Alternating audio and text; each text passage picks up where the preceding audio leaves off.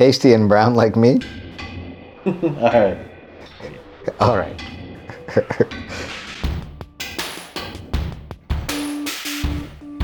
I'm Renee Hidalgo, and this is The Rebirth. This is a podcast about life changing moments, chance encounters, and lessons learned. I've had the tremendous good fortune to meet so many interesting and talented people, and love to share their stories with you. My first guest is Sacha Mathew, one of my dearest and closest friends. Sacha is a yogi and is of Indian descent. I suppose that an Indian yogi doesn't sound unusual, but yoga was only something introduced to him in university. He is a devout Catholic and even seriously considered becoming a Jesuit priest after high school. As you'll soon hear, his views on yoga are unconventional by Western standards, much like the twists and turns his life has taken so far. He's also a bagpiper. Sacha's late parents, Alice and George, grew up in Kerala, India, a city renowned for being visited by St. Thomas the Apostle in 54 AD and set the foundations for one of the biggest Christian communities in Asia. Alice and George immigrated to North America in the 70s. Sacha and I first connected back when we were about 8 or 9 years old playing novice hockey on the same team, the Red Wings, though I never remembered actually speaking to each other throughout the whole season. After we finished that hockey season, we would meet again at the age of 13 at our local public high school. We found a kinship early on, probably because we were both brown and had similar tastes in music at the time. I remember Jodeci being the musical group we talked about most. We discovered some mutual connections with my cousin knowing his older brother, who both went to the same high school. Being children of immigrant parents was another familiar link. And as children of immigrants in North America, there was usually a conflict of traditions from the mother country and the more progressive views of North America. In Sacha's case, he never shied away from tradition and seems to have found some sort of comfort there. This is shown in his practice as a Catholic, his exposure to the military, and his life as a yogi. Except along the way, the journey wasn't always so clear cut, and as you'll discover, he's not a conventional yogi, bagpiper, or Catholic either. So let's get to it. Here's Sacha talking about the church in today's world. I'm glad I live in a time where I can say, yeah, you know, like, I'm sorry, but if a priest touches somebody, he cut his fucking dick off. I'm glad I live in a time where I can say that, right? Um, and not get burnt. Yeah. Instead, I people people can agree with me and say, yeah, cut that priest's dick off, right? And they and and people will agree with me and say, you know, that's a good idea. That'll teach other priests not to touch boys. That should give you an idea of where this is going. Now, just to rewind, here's Sacha talking about an extracurricular activity he enjoyed in high school, which would lead him down a path of many adventures. Air cadets. I had kind of always thought about it when I was small, small, small, because I wanted to be a pilot. Because my father, when he came here, he's also working in the aviation industry. One thing it did give me that I still do now and never is the bagpiping. I saw this group play, and then at the end of the night, they announced that, that and then I went and saw the pipe major, and I said, well, you know, can I learn to do that? And they said, yes, and I, I will teach you. And he says, okay. And that, in the end, that person, uh, who was uh, Kirk Johnstone, ended up being one of the greatest influences in a very positive way in, uh, in my life. He has taught me something and has influenced me in a very, very sense, uh, great way as being a, a very uh, fatherly figure and a mentor. I got to go to Art Basel, Art Basel mm. show in Miami. I got to do a premiere show at MoMA, the Yeah. Museum of Modern Art. right? Yeah. So, yeah, I'm sure there's other ones, but like I said, I'm glad I stuck with it. I had no idea those things were going to happen. I, th- I had no idea I would beat the Queen, but it's an amazing thing that the bagpipes, just because I like doing something, it was a hobby and I like mm-hmm. playing, it got to take me to have these experiences. And I, I still think that they're, uh, I hope I still continue to have these lovely kind of fun experiences. I met a lot of interesting people and done a lot of interesting shows. And I do a lot of funerals and weddings. There are a lot of funerals, but uh, you know, I do a lot of other interesting things too. And you never know what people hire you for. When we got to university, Sacha first started out as an English lit major at McGill and just about flunked out. He then went to Concordia University, this time in religious studies. Here he is about school. And I did really poorly. And for my future self to come back and tell me that you're going to love the shit out of university and you're going to do really awesome. And I'll tell you what, you're going to get a master's. Um, I would have punched that guy, right? Like er- earlier, Sacha would have punched you, Sacha, because you're like, you're, ja-" well, I might have punched some guy who looked like just like me, just older with a beard, who showed up. And he's like, man, I'd punch that guy. But it, I would have never guessed that. What I'm saying, like I wouldn't have seen that coming. It was in school where Sacha had his first formal introduction to yoga, and how it happened was a worlds colliding type of event. Now, my first introduction to it is actually through an academic environment, and that's also what may have tainted me forever, right? The class was at McGill in the Department of Religion. It was called Classical Hinduism was the name of the class. We studied at one portion for a few weeks yoga. And this certainly made some impression on me at that time, and that also juxtaposed what this is inside the Hindu tradition that I studied in school versus what I see at the bookstore that I work at on the shelf in terms of what is yoga. So I never actually bought any of those books. But one of the things I noticed about the yoga books was like there's yoga, the, the top shelf um, of the self help and fitness kind of stuff, and it's all very flashy. Like there's all coffee table style books, meaning like if you flip through it, it's all these glossy pages of, of nice color photos of really sexy Mm-hmm. people in tight clothes. And that didn't seem, and I used to characterize that as yoga for ass and abs, like this fitness yoga. And this is, this is funny because I may have had this kind of idea before I even started yoga that there's this fitness yoga which is separate from other yoga. I used to go into used bookstores a lot. One of the sections I would always go to look at religion, philosophy, and New Age or something like that. And I happened to find in one place a book called The Complete Illustrated Book of Yoga, and it cost two dollars. It was uh, orange, and it has an Indian guy on the cover, but he's wearing little shorts or something like that. It says it says Complete Illustrated Book of Yoga, and it's written by a person named Swami Vishnudevananda. I'll be honest, the reason I bought it is because I'm like, hey, it's a yoga book for two bucks. That's one. Two, it was written by an Indian. It was written by a Swami. And in hindsight, now that I know better, being a Swami doesn't necessarily mean you know yoga, but that's one of the reasons I bought it. And then I, I'll be honest, I didn't read it. I put it on a shelf, and then eventually, um, it took another year or two before I was introduced to it in terms of physical practice. But at the same time, I continued already then academic studies about yoga. So there were always this kind of, for me, I was studying about it as well as doing this physical practice. So there was never a question of that being confused that the physical practice is yoga. And so that's part of what my mission is now is to clarify that confusion, but also show to people that no, no, no, that's just one tiny aspect of it. And if you think that feels good, try this.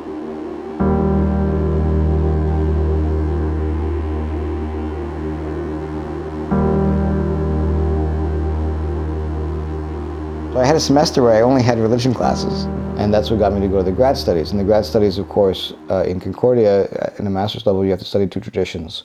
Um, so I studied Christianity and Hinduism, both which have a personal connection to me. Hinduism is the national religion of India. Whatever people say, that's the indigenous religion that is there. And so, still now, which is again to the you know to the dissatisfaction of my own family, I have a strong connection and identifying factor with Hinduism. Although officially, I am not a Hindu, and nor is my family, right? Right. And it's not that I'm not proud of the tradition that St. Thomas has given me either, right? That's why I also say that I'm a Catholic. Yeah. But I also think a lot like a Hindu. Mm-hmm. But it's also colored by my Catholic upbringing and things like this, right? Right. I remember at the beginning of university, I think that was the most difficult time, right? So did things In terms of being a student, I was Yeah. a terrible student. Yeah, yeah. so did things turn around because you had to fulfill your requirements for your religion minor? Is that when things turned around? In in what sense? In students? Yeah, as as as a student. As a student, no, no, no. When things turned around, it was because I had hit rock bottom and, and then I had transferred to Concordia. Oh, okay. And then when I came to Concordia, I just all of a sudden things had changed. I had also changed. I also at that time blamed a lot on McGill and said Concordia was amazing, and I still do feel that. But it's not McGill's fault. At the same time, I know that it's my fault.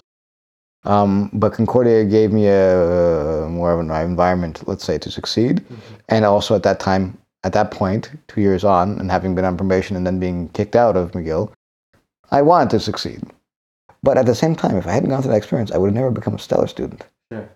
I would have gotten through McGill. Well, whatever, right? Yeah. But in the end, and I wouldn't have gotten, uh, it wouldn't have pushed me to do a master's. But because I did all that, and I went to Concordia, and I became really interested in the subjects that I was ta- doing, and then Concordia was a wonderful place. The students were different, the teachers were different, Yeah. the staff were different. Everybody's trying to help you, and um, so that's how I became a different student. But those courses helped me to say, and then they were interesting. I did really well. The teachers were encouraging and say, "Well, I don't know what I'm going to do if I graduate, which I'm about to do. So mm-hmm. let's go to this master's." And that's where I meet yoga again in the, or for the first time in the physical sense, because they make an announcement or they say that they were offering a free yoga class once a week. Mm-hmm.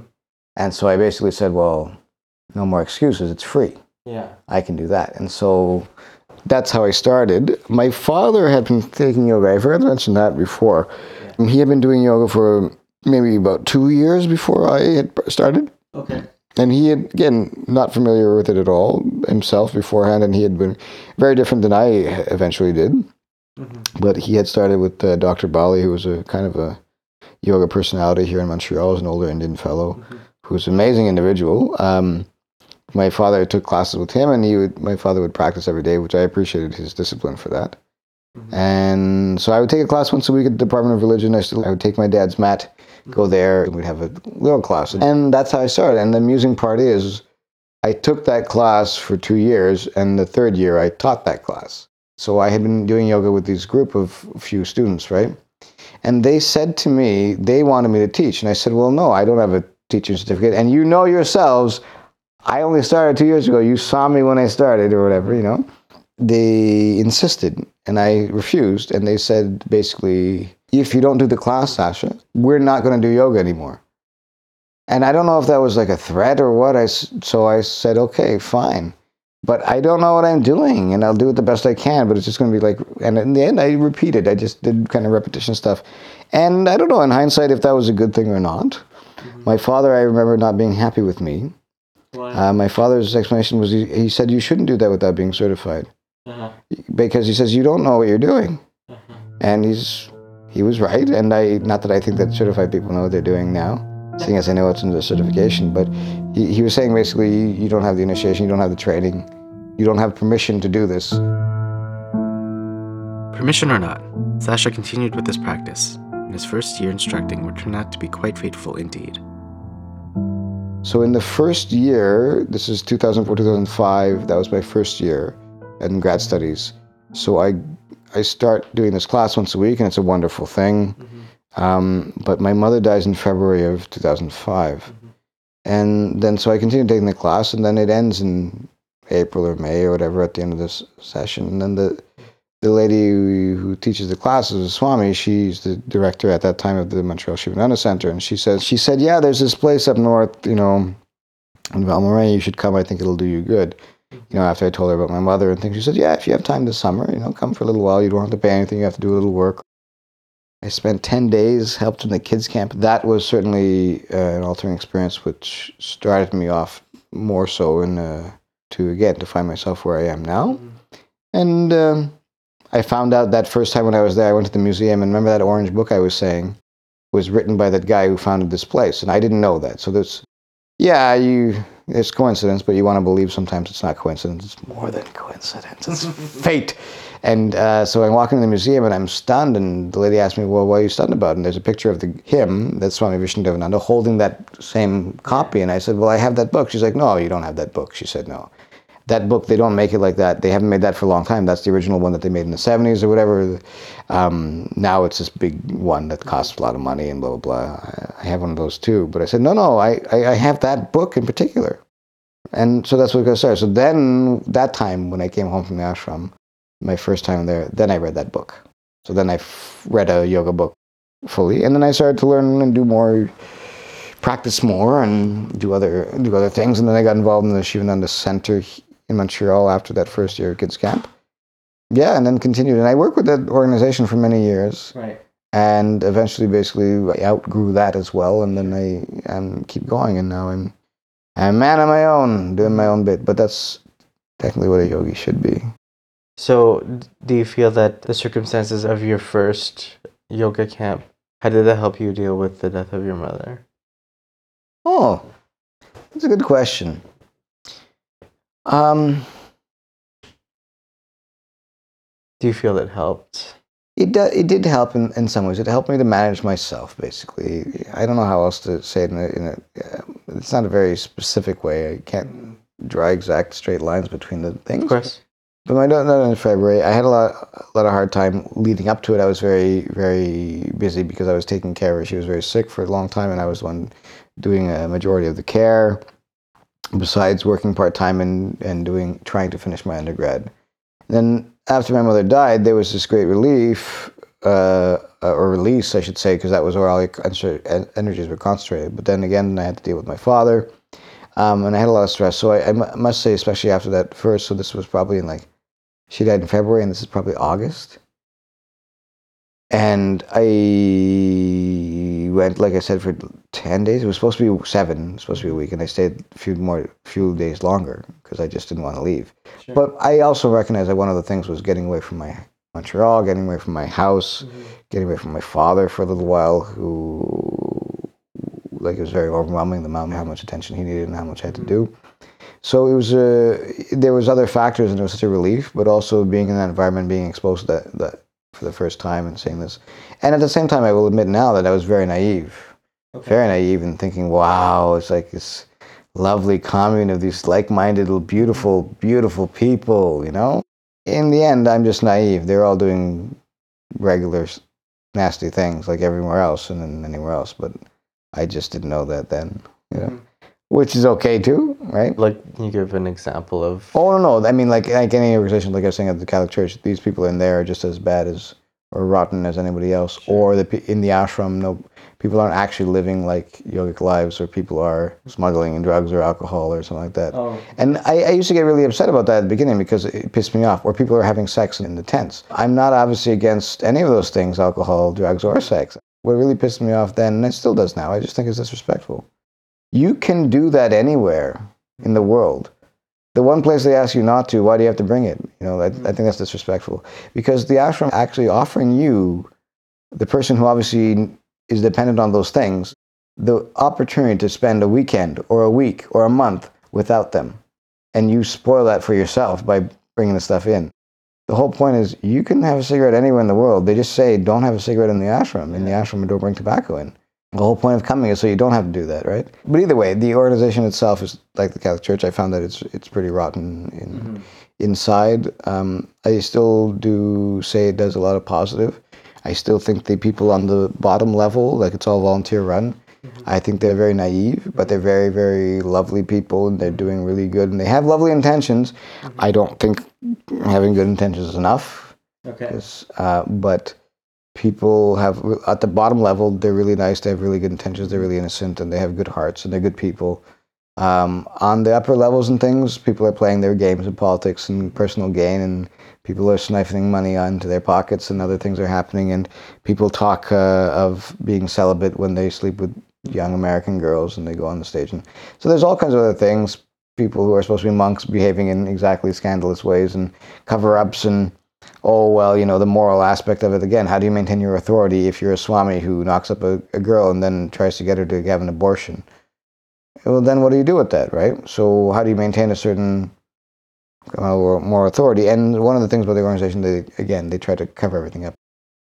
I'm, I'm amazed that they haven't been busted for such things but as far as i know nothing has been so extreme. But if you see in the news recently and over the last several years that every single major yoga organization Indian and international, and these big yoga stars have been all involved in. Uh, of all things, it's always a sex thing, right?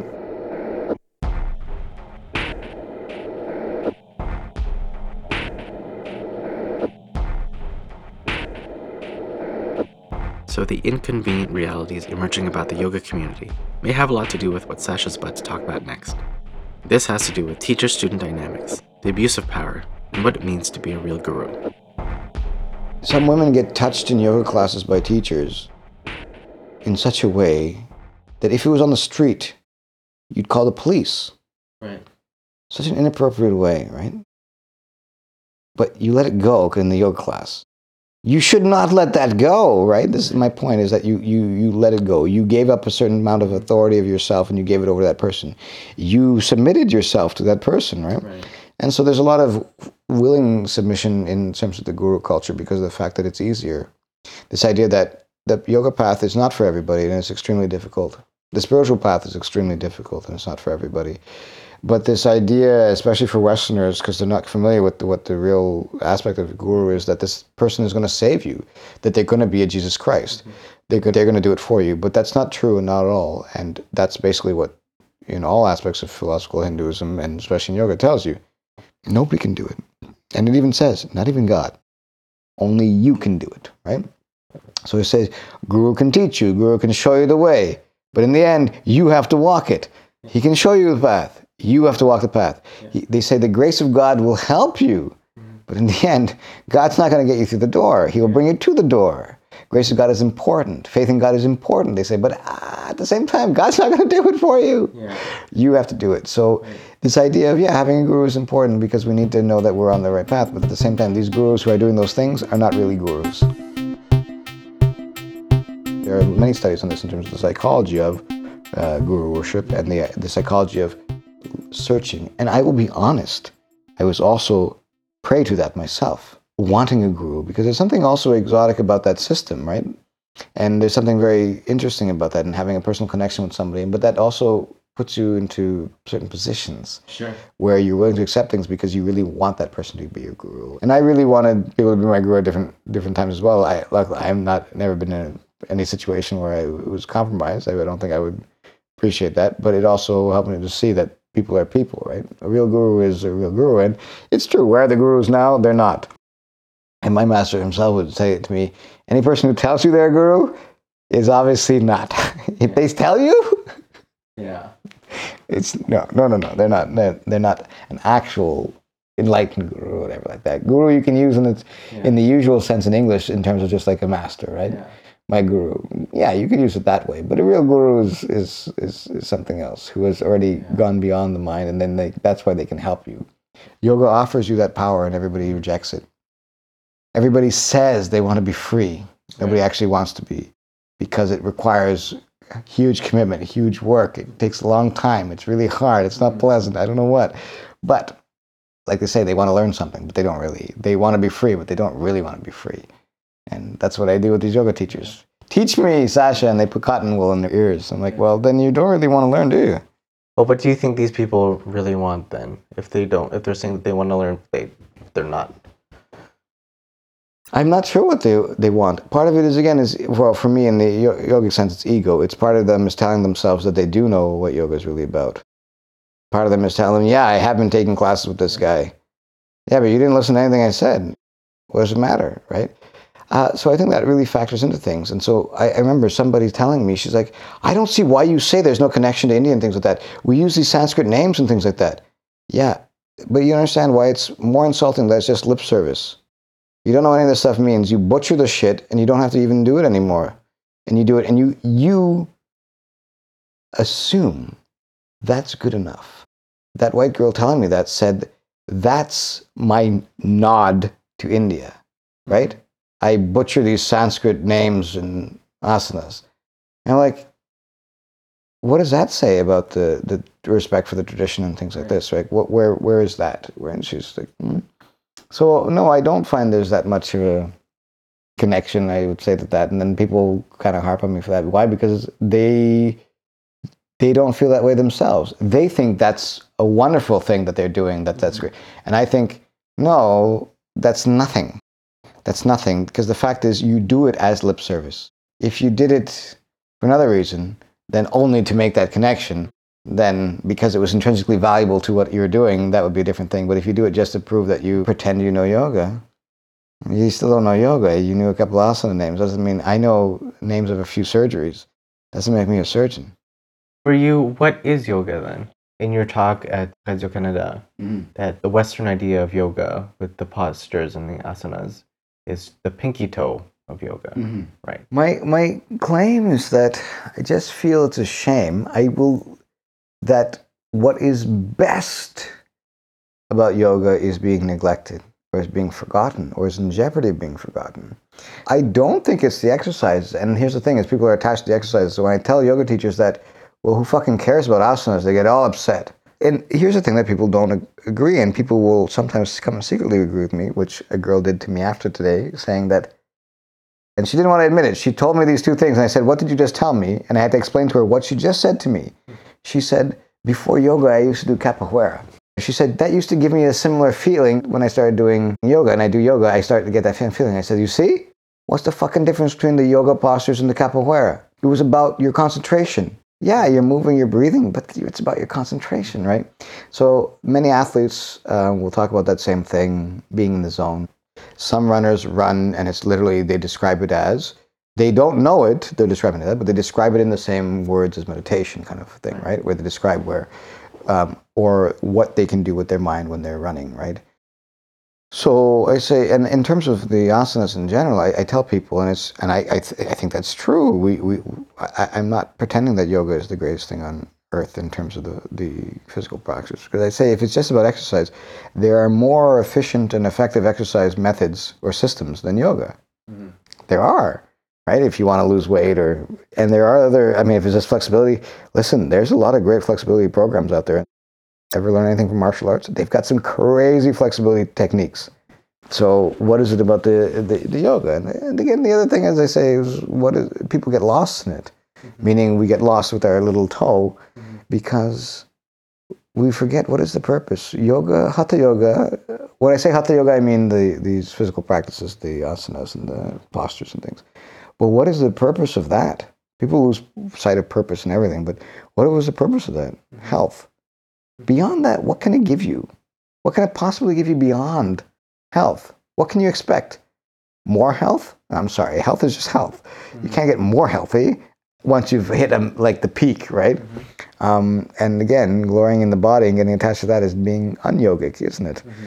Right? So then you become excessively attached to this beautiful, limber, thin, lithe, looks good naked body, right? Mm-hmm. So what I, I really do feel that what yoga offers that is really inviting, interesting, exciting, challenging is not the exercise at all, but it's the mental exercises. It's the challenge to the mind. And that's also where yoga is effective or where you'll feel that you'll see the change. Because I also tell people, I'm like, yeah, people feel good after doing yoga. Anybody do exercise? You feel pretty good after doing exercise. And I'm certain if people who did regular workouts in gyms gave themselves 10 minutes of relaxation after their workout, they would feel amazing. So I'm like, it's not just moving around and doing things like that. I mean, in the hatha yoga, technically, that should be done in a specific way, which people don't necessarily do. It should be really, really hyper concentration, hyper awareness, and hyper attention when you're doing it. But people just kind of do whatever. Mm-hmm. That's also fine. But what I mean is, if we just do that, we shouldn't be disappointed in yoga, and we shouldn't be angry with yoga doesn't work or anything like that. It's because we're not really doing yoga basically, we should not expect our life to be radically changed by just doing exercises. And if we do, we will be disappointed if that's what we're expecting. Because why would you think that? They never make that claim. People now may make that claim yoga change your life, you know, all this thing. No, that's not true though. Yeah, in trivial ways, sure.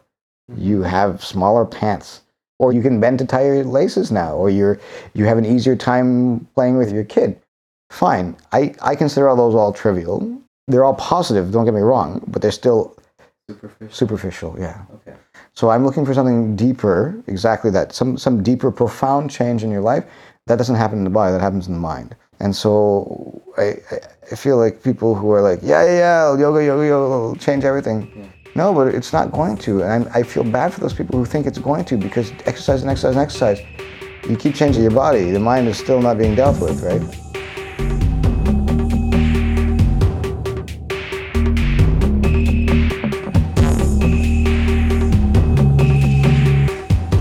So, what are these mental challenges of yoga that, like, is there a practice? But it had to do with what we were saying before about like, what's easier and what's more accessible and right. palatable, right? Somebody was telling me once, yeah, but we've made it so accessible to people. I said, yeah, that's great. It wasn't supposed to be. Nobody asked you to go and sell this to people. No offense, but nobody fucking asked you to do that, okay? And that guy's argument, and I, I corrected him and said, whoa, your mistake is thinking at any point ever yoga was popular anywhere, including India. It was never. It was never supposed to be. That's what it says in the text. It's not for the faint-hearted. It's for the strong, to make them stronger. It's a very difficult path. And so what they've done here is watered it down. They've made it easy, and that's why it's accessible to everybody, which is nice. But we've built this thing that's one floor, and we've basically closed all the other stories. So people often say to me, uh, "Yeah, but Sacha, that's the entrance for most people, for everybody." I said, "Yeah, that's the entrance and then the end. Also, they just stay there. That's my danger." I don't have a problem with anybody doing it. And I encourage people to continue to do physical asanas because why? It keeps you in a sound body, it keeps you healthy. And it's a, it is a good system for that, right? If you're not crazy into fitness, it's an excellent system to keep you in sound fitness, uh, in health, I should say. But you, what do you do with the, the, the mind? How do you deal with that? And this is where I said, well, we can do much more with the yoga. So yoga is basically trying to tell you, well, deal with your mind. And my new slogan, that's what I put on the website change your mind and change your life. This is the funniest thing about my personal situation, which I told you we talked about in the restaurant. Is like, I'm begging people to take this amazing gem of a diamond from me, and people don't want it. I'm giving it away, and people don't want it. People are so attached to their suffering, so attached to their shitty lives, and so attached to doing exercises and saying it's yoga that they don't want to be given the something more. Do you think it's that they don't want anything better, or is it because they don't know. It's both, right? So part of it is that's where I come in in terms of the preservation and the why, even though people don't like what I have to say, I keep going out and saying it because I think it's important. Because one of the things is that yoga teachers don't know anything. And so they're not teaching that to yoga students. And so yoga students don't know. So most people who are coming in, this is the danger, think that this is it. This is it. And they love it, they enjoy it, which I think is fine. And I think that's great. I also in, enjoyed and enjoy still my, my, my practice. But uh, this idea of an entrance, if no one ever tells them there's other floors, what happens is my pro. Oh yeah, here's the thing: Hatha yoga is never supposed to be an end. It is only a means. But this problem of not knowing that there's other things ends up people interpret this as an end. We just do our physical practice and that's where it ends. No, for me, it's the idea of like, why would you keep training wheels on longer than you need to? Ever find a kid who wants to keep his training wheels on? Ever find a single kid who wants to keep them on? No. So what I find interesting, and again, people find it insulting because their ego comes in, but I'm saying like, why do you guys want to stay in elementary school? The idea is you we progress, mm-hmm. but people don't realize it. But technically, if you just stop there, you stopped. You're just doing this, and you do it over and over again. Somebody, like my master, told me a story about like somebody goes in and tells his boss, I've worked here for 10 years. I, I, would like a raise. And he says, What are you talking about? You've worked here for two years, five times. Meaning, he hasn't done anything new or interesting. He hasn't learned anything. He's basically, that first two years, he's just repeated everything over and over again. I'm like, well, why do you deserve a raise then? He says, and the, what, what he's saying is like, well, if you just, just repeating the same thing, are you really learning anything? Are you doing anything? I don't know. I suspect no.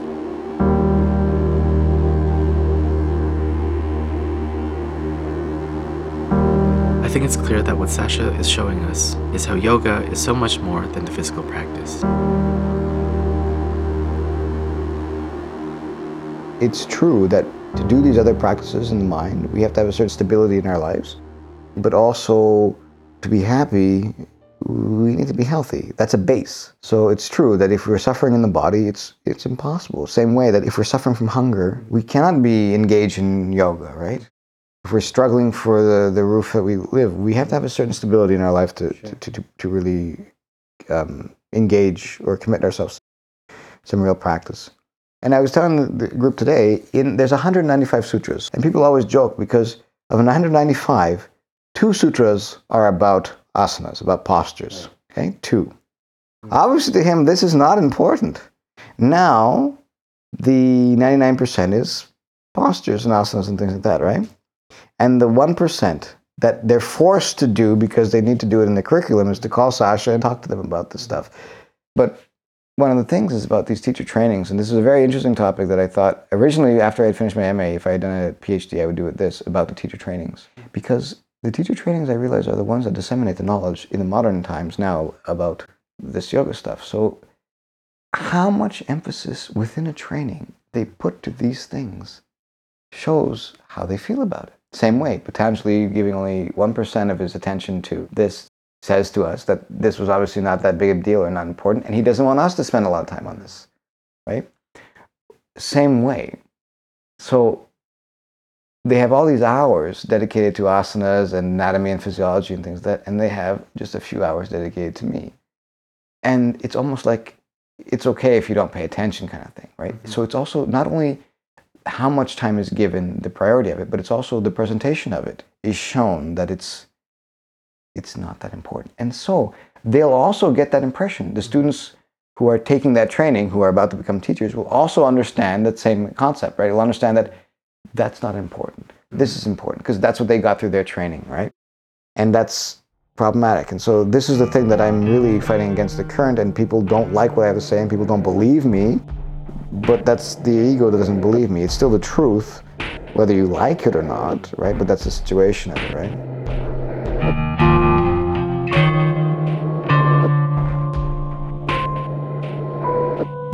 You said that the literature about asanas forms about 1% of all of the Yoga Sutras.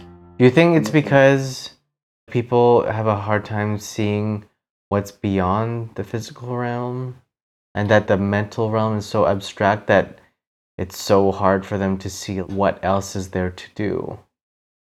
Yeah, it's much more concrete, right, to deal with the physical and Yeah. material world. Like it's much physical, and that's why I do agree that when people say it is the entrance point for yoga, it's true because I often tell people, but why it's easier? Yes, it's the entrance point, but the entrance point is easier. It's basically level one of whatever video game, because when I say right hand up, it does it. When I say mind stop, it doesn't do it. That is difficult. So controlling the body is the start. So learn to control the body. This will create good mental habits to start to be able to control other parts of your life and your mind. But we start with our own body. So starting discipline. Basically, what is the postures? It's a form of discipline for the body, right? Yeah. Why? So that eventually the body stops being rebellious. He becomes our ally, or he is, com- you know, the, um, domesticated by us, right? We master the body. But then we have to watch the other one. So this was okay. This was like a dog, but th- there's another guy up there, and that he's got to get dealt with, and he's much, uh, much more a big deal. But that's the one where I was saying that that will make the big effects or the profound changes in our lives. And this is the thing when we were saying about what's seen and what's not seen is yoga is not just a philosophy. I don't feel like we can actually very easily frame it as a psychology because it basically what Patanjali says in the yoga sutras is what is the mind mm-hmm. how it works and then he tells you what you can do about it. He gives you the method right? So it is a psychology in, in that sense. Not exactly western psychology i understand but it is a psychology meaning it's basically about the mind Right. right? And it's a thing that like post freud stuff where people got really really and still now people are very interested or people it's very popular to have therapy psychoanalysis of any type but say psychiatry or psychology is very and counseling is very very very popular. So much so that there's no stigma about it anymore. People get insurance. Everybody's doing it. It's good for everybody right? Mm-hmm. But it's again part of the guru thing. What i'm saying is yoga offers the same thing as the therapy but you have to do it to yourself Sure. which is difficult. So again it comes down to what's easier. If somebody asks me or probes me the questions or gets because in the end the psychologist the psychologist will always tell you in the first meeting he's like listen I, I prompt you and things like that but you're the one who does the catharsis and all, everything comes out of you. It's still you who's doing this upheaval within yourself whatever like that. I'm just i give the right questions or the cues or the the things to think about that will evoke a reaction from you. That's what they're trained to do but if you just learn directly about your own mind, you can do it your, yourself. So I still think there is an interest in doing that because they, we start to realize with that modern psychology is that, yeah, happiness obviously is in the mind. And if we can learn to deal with our own mind, if we can learn to understand our own experiences, our own mind, then we can learn to be happy. But if we apply that, that's the modern psychology, but yoga would do say the same thing. Just check your mind, deal with your own mind, deal with yourself, and then uh, it's also very proactive. I think the best thing we can do for the world.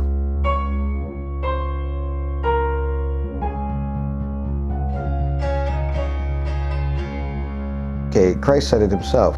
We see the speck in someone else's eye before we see the log in our own, right? Meaning, we spend a lot of time trying to, well, he's saying we're being critical of other people when we have the bigger defects. Yes, but what I'm saying is we spend a lot of time being critical of other people, trying to change other people. Impossible for one. Two, the only person we can change is ourselves. And instead, we waste our time and try to spend, change other people. No. So, what I mean is, it sounds very selfish, and I try to tell people it's not. Because yoga is individual based, not Western individualism. That's mm-hmm. a mistake. That's a selfish individualism. Yoga is very individualism because it recognizes each person has the power to change themselves and, and control themselves and nothing else. So let's do that. And it gives you a tremendous amount of power. But what it means is if every person was basically, everybody practice what I tell them, check yourself, imagine what the world would be like. If people did examine themselves and they check themselves, the world would be a better place. Society would be a better place. So you think it's just a simple question of people being able to reflect? Is the beginning is reflection. I was starting to think of that. I think it's thorough. I don't know if you can correct me. I was thinking about it today. Whoever said that the unexamined life is not worth living? I really, really feel that that's the case exact the case now because a lot of people do live blindly, and it's it's not good. So the way I tell people, like, again, you should expect this. It's logic, but again, people don't apply this logic or don't ask these questions. I said, if you choose to live blind, or if you choose to live with your eyes closed, you should expect to bump into things, Mm-hmm. meaning have problems in life, like it's trivial, some, some more extreme, meaning you're going to bump your toe, you're going to stu- uh, stub your toe, you're going to bump your knee, or whatever the case. Mm-hmm. They're little ones, but then sometimes you may fall into a hole, mm-hmm. right, and hurt yourself severely, right? This again with the analogy of walking around with your eyes closed. Right. If you're going to do that, you should expect to bang into things, right? Yeah. So same thing. If we just charge through life without actually thinking about what's going on in life, mm-hmm. yeah, we should expect to find ourselves being like met by certain obstacles and things like this, right? Sure. And that extends, of course, into yoga, where they say, yeah, you, you definitely have to examine your life if you want it to. The other thing is, if you want to change, if you want to change for the better or anything like that in any way, we, mm-hmm. something positive, we, we have to examine what it is that it, what's going on to see that what we can change. If you never ask the questions about whatever, then you, how do you know something's off, something's right, or something could be better? Even if it's not wrong, what something could be better, and how do we make it that way? right? That's how I think. I mean, in a global scale, technically, it could work. That's my like positive thinking in terms of yoga being like, yeah. I don't mean. I do not mean at all like some blonde girls will say in Yoga Journal or something like, yeah. If everybody did yoga, the world would be a great place. They mean like everybody stood on their head or something like that. No, that's nonsense. We still have wars mm-hmm. right? But if we each individual person became a superhuman being, mm-hmm. each human being became an enlightened human being. Enlightened, not in the sense of like super enlightened, but I mean uh, in, in, a, a more evolved human being, I should say that way, right? Uh, in terms of themselves, mm-hmm. we would be in a very different place. But the only person we can affect and change is ourselves. Mm-hmm. But what I find problematic is people tend to give that away, right? And don't take, they say they want to be powerful. We said this before. But that one power you have of being able to really profoundly change yourself that mm-hmm. you ignore, you don't do. And you try and cha- instead to change other people or change whatever situation. Or no, no, change yourself. Situation's not changing. Change yourself in regard to the situation and you'll be okay. But if you don't, it's going to keep sucking. Every day you got to go there, right? Find a different way to think about it. So you said reflection is the first step. I would say reflection is very key. I, I think it's important to be critical, and that's very difficult. But I think it's extremely important in the yogic uh, aspect to be extremely critical. And I, I encourage that. I said to everything that I tell you, be critical. See if mm-hmm. it actually makes sense, and see again those ideas that are in their head, like what works and what doesn't work together anymore, and what things, certain things have to be thrown out. They have to be thrown out. I guess it's hard the whole aspect of being critical.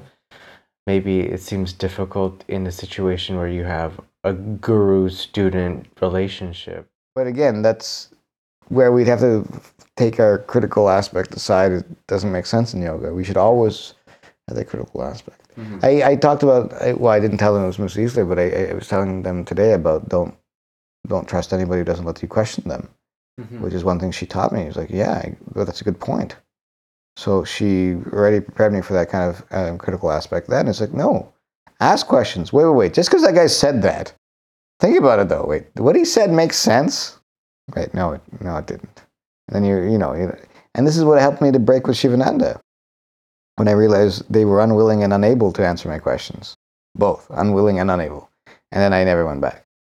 The last thing I did with them, amazingly enough, was my advanced teacher training, which was not very advanced at all. Yeah, at that point, I had done a lot of my own stuff, right? And it was just terrible. They didn't know anything. They were reading out of a book. They were reading out of Swami Vishnu's notes, and then they couldn't actually answer questions, and they would make jokes about me instead and say, like, basically, they told me in the end to like, basically sit down and shut up in the back, right? Mhm. Like, just because I'm not trying to show off. I'm not doing anything. I'm trying to a- ask a question about something that they're trying to present. Mm-hmm. But I also realize, for one, they don't have the understanding. They haven't incorporated that into themselves. That's why they need to read Swami Vishnu's notes, not his notebook, right? Like, because they don't actually have never understood that. They've just been reading his notes to us for 20 years. That's pretty sad. Two, when you're asking the questions, they deflect the answer. And so then I realize, wait, and then they tell me things like, you don't have faith enough, or one day you'll see, blah, blah, blah. No, I realized you don't know the answers. And then I never went back. And just so happens, and when I was in India, I got to meet Mohanji, and then that was exactly what I was looking for a person with knowledge. And that's the mistake of a guru, of looking for his guru with charisma and things like that, and mm-hmm. who's interesting. And yeah, but who cares? If they don't know anything, they don't know anything, right? What would you rather? You know, do you want a, do you want your you you want a doctor who's uh, who's nice, or do you want a doctor who's good? I said about yoga teachers, being nice is not good enough. You want to be good. You want to know your subject. Know whatever you're talking about. Know yoga if you're going to be a yoga teacher. You know, this is what I'm saying. And then, um, and and know the subject well, and know what you don't know, and also be nice too. That's a bonus. But being nice is not good enough. So I said, like being a doctor. You're just nice, but you don't really know what you're doing, is that really something you want as a doctor? Mhm. Not really, right? Not, not at all. Not at all.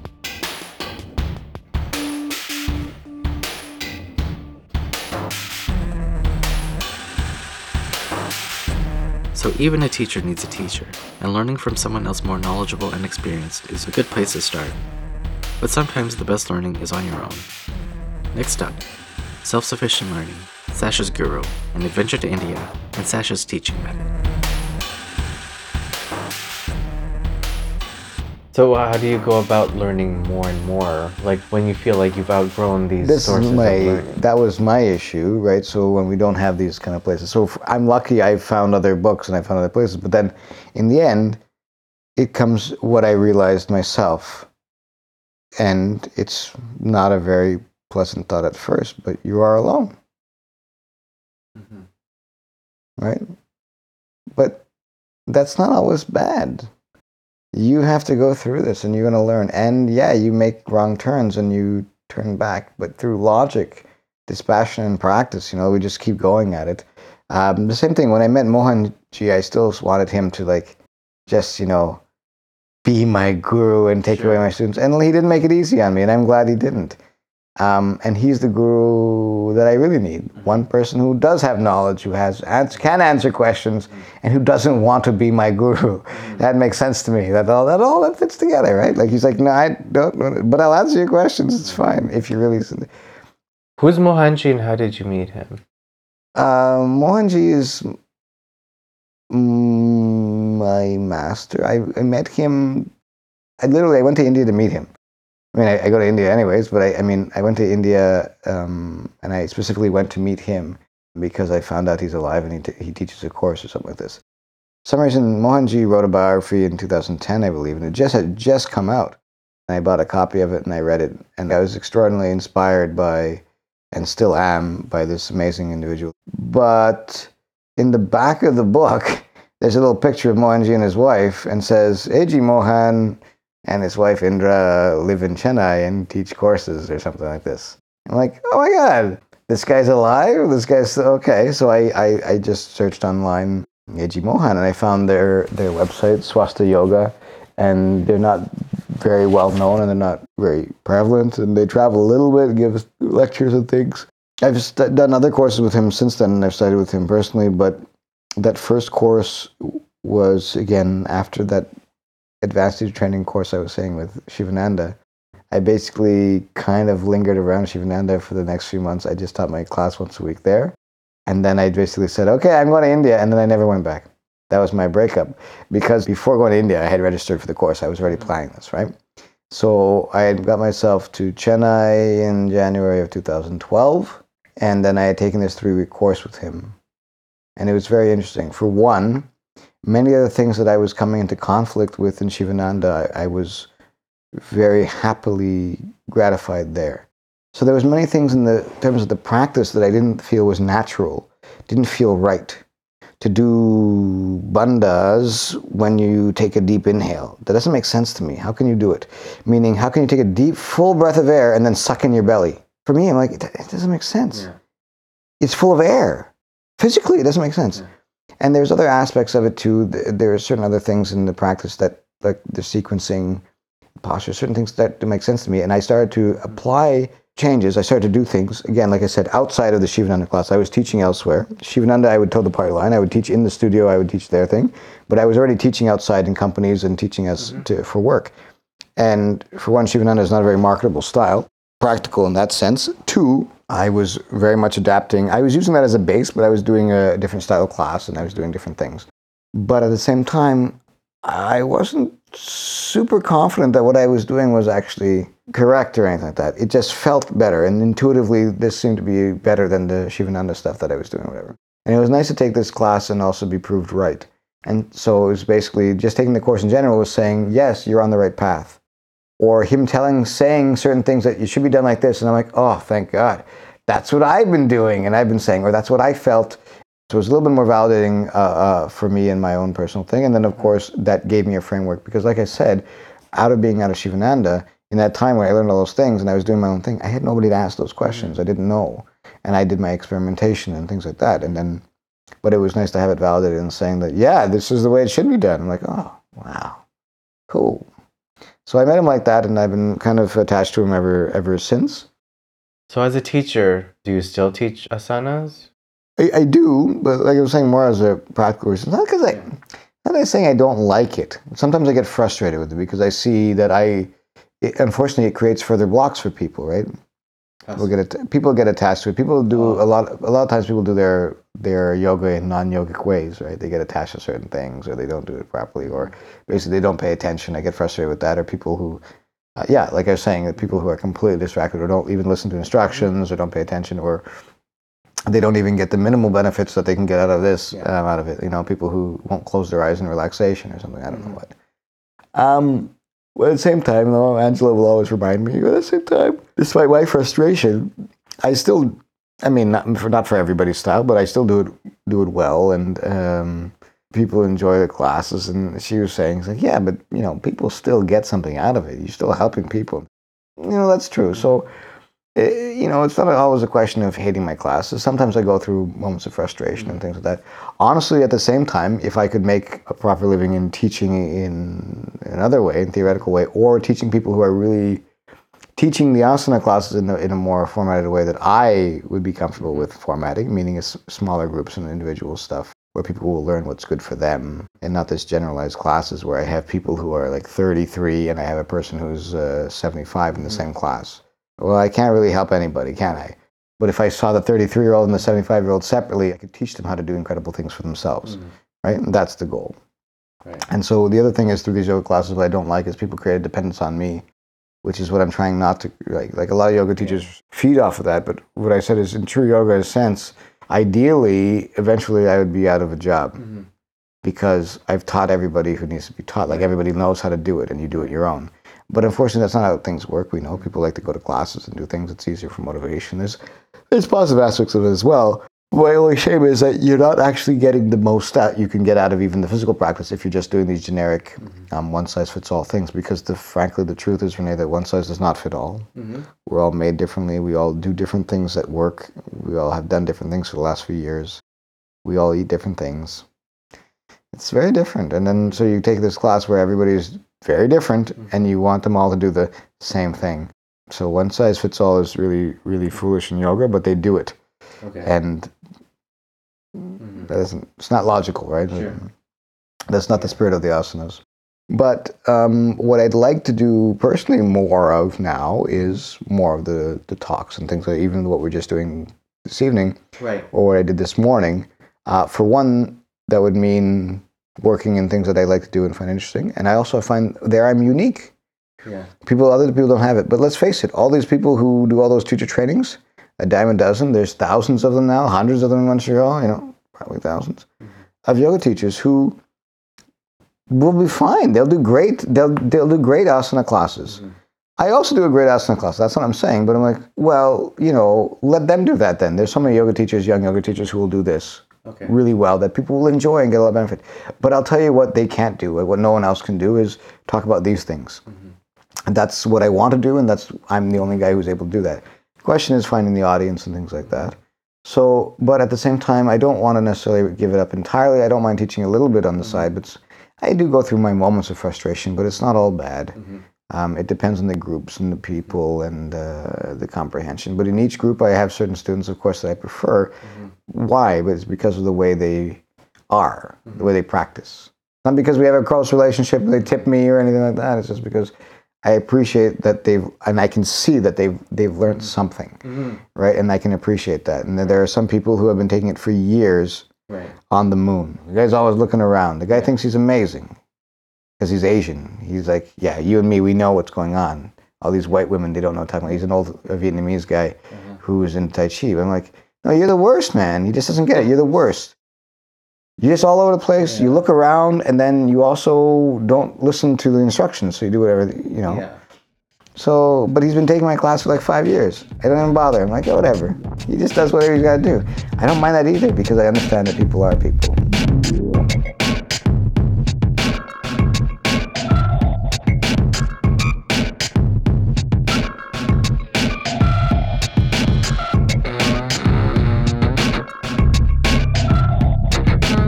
With yoga losing its way on its journey to North America, Sacha is here to remind us what its true essence is, so that it doesn't get lost, especially since we're so fixated on yoga's pinky toe.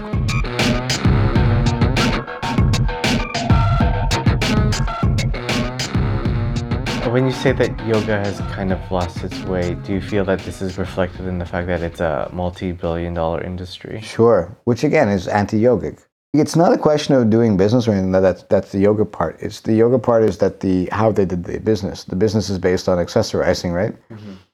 And I'll be honest, and it's the truth of it, is that at, in essence, yoga does encourage a more simplistic lifestyle. Mm-hmm. Um, I often quote Bruce Lee as well, and he's one of my greatest inspirations in terms of yoga. And one of the things he said, it's not about a daily increase, it's about daily decrease. Hack away at the inessential, he said, mm-hmm. right?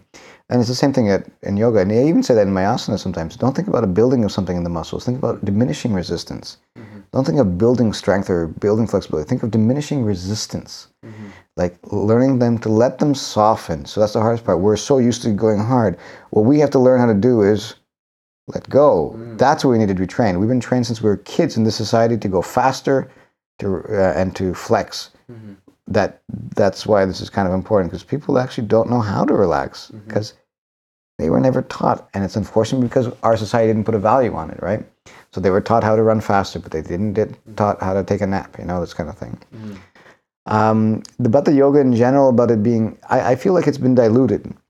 So one of the things I said, they're trying to keep the name. I said, well, who fucking cares? It doesn't matter now. Yoga doesn't mean fuck all. That's the thing. If you use yoga for everything, the word itself doesn't mean anything anymore, right? And that's, I don't know. Are we are at that point? I also, I like I said, I don't think the Indian government can do anything. People do use it the way they use it. I'm not trying to fight to say that. I I keep telling people be clear what it was. I'm not expecting all of a sudden people to start calling yoga hatha yoga, you know, or mm-hmm. calling it just exercises or something like that. I'm not expecting that either. But maybe my main goal is that the real yoga, which is a gift to humanity, which is a gift to mankind, is not lost and that some people practice. But again, if it's only a few, but that's the difficult part. And so what I tell them is don't settle like in grade five, you know, don't stop here. Don't stay on the first floor. For me, the other one I use on the website is like, oh, you know, don't settle for brass. You know, there's gold and you settle for brass because it came to you easier and it shines. But don't settle for that. Gold is there, and that's mm-hmm. also your birthright, and it's it's accessible to you as well. Mm-hmm. But you kind of settle for this. It's like, you know, you take the first prize rather than the grand prize. Yeah, but you could have the grand prize also, and still keep the the the the the the, the, the first prize. You know, like, oh, okay, I'll take the deal and walk away. No, no, you can still go. You can still continue and not lose the game, right? Mm-hmm. Um, but people tend to stay stay there, and so again, my my it's a shame for yoga, but more so what I'm starting I I also feel is a shame for humanity because if we if that's lost, I think that's something that is it, that it's it's not Indian, it's not Hindu, it's it's universal. And why it's universal is because it Patanjali says the mind is the same. He wrote that 2,000 years ago, or it was, it was compiled 2,000 years ago. But at the same time, the mind is the same. Skin colors are different, heights are different, genders are different, you know, sexual organs, but the mind is the same for all human beings. How it functions, right? So that's what he said, and it was the same 2,000 years ago, the way it functioned. So I, I think it's a shame that we would lose that knowledge that can be extremely helpful to people, much more helpful than exercise, common exercise that we can do. Um, so it's a shame that it's reduced to the, the little toe. It's a shame because, frankly, well, little toe isn't going to do that much for us, right? But the rest of our body can do a hell of a lot. To reach the higher levels of yoga, moving beyond the asanas and the reflection, I'm assuming that meditation has a big part. It's a different uh, ways. Like they were asking me today, what are practical things we can do? Well, for one, we have to learn how the mind operates because if you don't know you're conditioned, how can you recognize them? Or if you don't, if your conditioning keeps you from recognizing conditionings, right? So the first thing is they say, well, we'll tell you how the mind works, and so they explain to you how the mind works, and there's many factors that influence our knowledge and our perception of things. We don't see things as they are; we see things as we are. We don't hear things as they are; we hear things as we are. We take in information through our senses, but they're all influenced by certain things before they even get to be thoughts. So it's a question of finding out conditionings and learning about how your own mind works. And so the first thing is learn how the mind works. Then we start watching those those operations within our own mind. And then we see our own thought cycles, our own thought patterns. Then we can start breaking them or not breaking them but altering them, right? So it's not an easy process because it happens one thought at a time. Yoga talks about grooves. So think of it like each time you engage in the same thought. So don't think of it as compulsive behavior Think about it as compulsive thinking, and that's why yoga is about freedom. They talk about freedom. It's it's not that freedom of like I want. I, I hate that. You know how teenagers talk about freedom? I, I, I want to do whatever I want to do. I do it. Mm. Well, actually, no. Yoga is the opposite. And true freedom, and I realize this, and it's not just yoga. In a philosophical concept, true freedom is actually choosing what you don't want to do, because otherwise it's compulsive thought. What makes us different from animals? True freedom is saying I'm not going to have that other glass of wine or that second piece of cheesecake being a slave to your conditionings means, man, that cheesecake was good. I'm going to fucking have another one.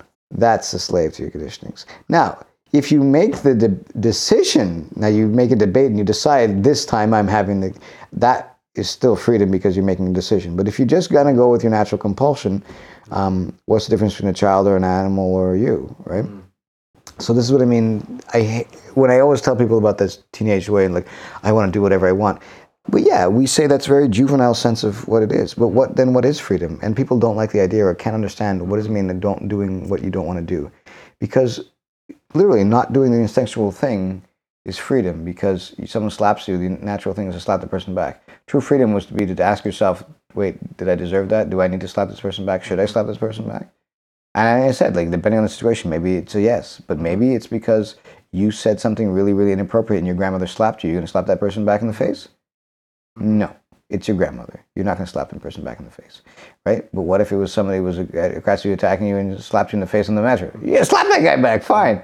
But the idea is go through the process of of making the decision, right? So it's this compulsiveness is still, uh, sorry, compulsive instead of actions, compulsive thinking is the shackles. Is that's the bondage. And so the freedom from that is to be free from those conditionings. And so people are saying, yeah, but there's positive conditionings. I said, yes, there is. But at the same time, in the yogic sense, that's still going to be conditioning, meaning you fall into the grooves because they were there. So in the grooving sense, they call them samskaras, but basically every time I go to that same thought, you go into the groove again. So it, it digs another uh, furrow. It gets deeper. So what happens? The tendency is to use it more often, and it gets more pronounced. It gets deeper.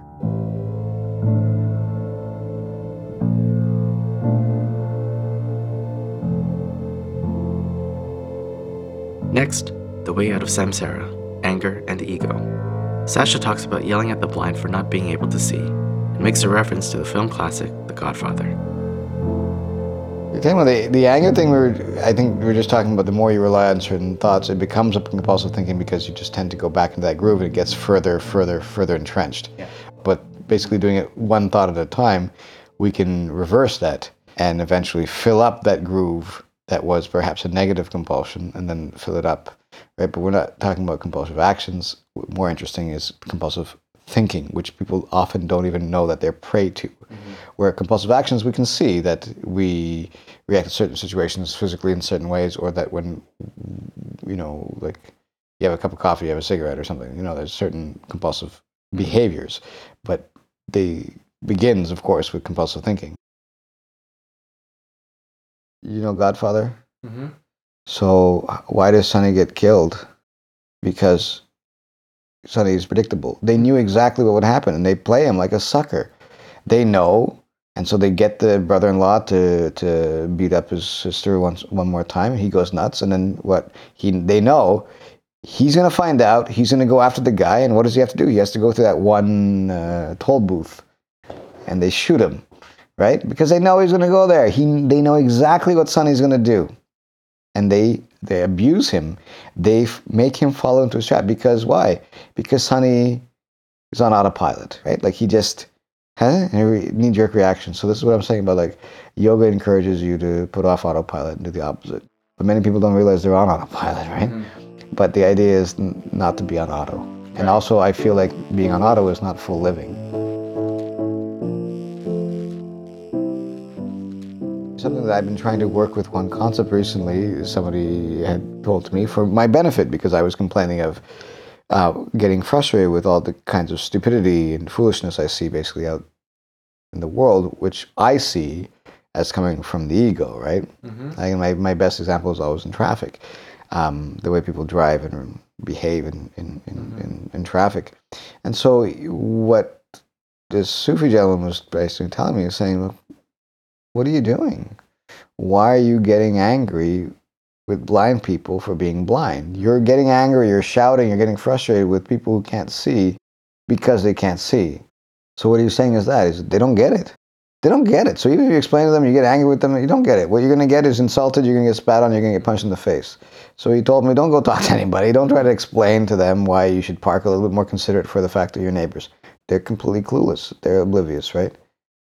That's a shame, but most people do live their lives like that, and that that is a interesting analogy. And I still I'm working on it, I should say. Mhm. But we're I, what I was saying is again, if you have the right knowledge, again, if I have the knowledge and I know that they're uh, idiots or whatever the case is, then I should have changed myself. And that's basically what I'm saying to other people, and I have to do the same thing. So I can't change the idiots. That's what we said earlier. But I can change my reaction to the idiots, or I Mhm. can change myself to the idiots. And it's a difficult one, right? It's. It, I'm not saying it's easy. They're, they're all hard practices, and I've had difficulty a lot in this one, um, because people, everybody acts out of the ego, and they act like children, right? And I find that very frustrating. I find it very stupid for old, like grown-up people to be doing this, right? Sure. But they don't know, yeah. But they don't know that they're doing it like this, and they think they're doing the right thing. They think they're the best, or they think they're doing the right thing, or they think you're wrong, or whatever the case is, and you know you're not, and they are. But I realize they're never going to get it. They're not going to get it, and you explain because they're going to explain. They're going to they're going to justify it to themselves in whatever way possible to say that Sacha's an idiot. He's wrong. But again, I can't change that, but I can change my myself and also it'll be easier much nicer for me if i don't get frustrated and angry with all these mm. people because they don't know what i'm getting frustrated for because they don't see it themselves. But the fact is if we now have again this is the same concept. If you have if you have the knowledge you have to use that knowledge. And Mhm. they don't have it and i do i shouldn't be angry with them. I should be angry with myself or something right? Mm-hmm. I if i understand them to be ignorant mm-hmm. what am i getting angry about. Why am I frustrated? And then the other thing is the compassion aspect. I realize comes in because you're like, oh, I, you feel bad because they're ignorant and they don't even know it. So they're wanting they're they're further removed, and I, I feel bad and I feel compassion because I'm like I don't know because you're so far removed. It's so hard to make that first part where you realize, holy shit, I don't know what's going on in my own life. Right? People have glimpses of that. People feel that way. On with you know, people describe it as like I don't, I'm not in control of my life, or I don't know what's Mhm. happening, or how did I get here? Like You know, say victims of circumstance. Cir- cir- victims of circumstance, or what is it? Tossed around on the sea of fate, or whatever they they say. You know, I'm just kind of, you know, circumstance pushes me here and there, and yeah, then you have agency in your life, but we should we should exert it. We should take that, and that's the true freedom that I think yoga can offer each individual and to humanity. But people don't often take it. But people also don't, like we said, out of ignorance, don't know they need it. right? So it's a difficult thing because it's a, it's a difficult thing to f- tell someone who believes himself to be happy who isn't that he's really not happy. He partly knows he's not, but he doesn't want to admit to himself that he's not happy because then something has to get done. Yeah. He'll have to do something about it. So he's like, no, no, I'll just keep telling myself. I'm like, yeah, but you're not fooling me. You're not fooling yourself either, really.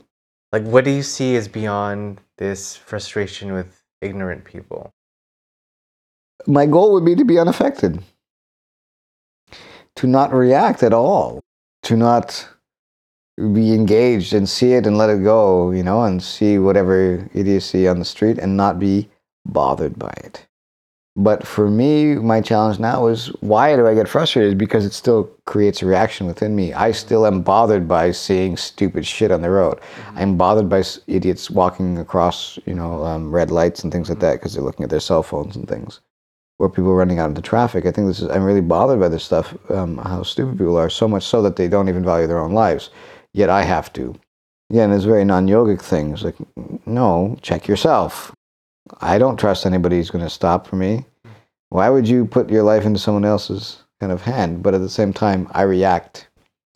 Mm-hmm. I'm not dealing with them. I don't stalk them. I don't deal with it. But there's a reaction within me that comes out, and that's what has to be worked on with on my side, not to react or to see it and say, "Hey, look at that! Look at this idiot running in the street," and then not think of it again. Not all the way I'm driving home going, what the fuck is, what matter with people? What is the matter with people? You know, mm-hmm. doing this while I'm driving home. Seeing it, yeah, I can still also say, shouldn't run out in traffic. That's stupid. I remember telling somebody somewhere where I was talking about something, and like, and I said, obviously, it's happening because look at the way I'm talking to you. I'm worked up about something, and that tells you immediately that, okay, the fact that I am still talking to you about whatever incident from before means I didn't let it go. You know, I was talking about incident about letting go, but I'm like, I'm telling you this story two months after the fact. Obviously, I still have not let that go because I'm still talking about it, right? So I'm like, yeah, that's that's that's what it is, right? We'll be happier if we can let those things go. I won't be frustrated. My frustration doesn't affect that person who's an idiot, you know, unless we actually literally come into conflict, right? But my or my amazement at people's stupidity doesn't make any difference to anybody else.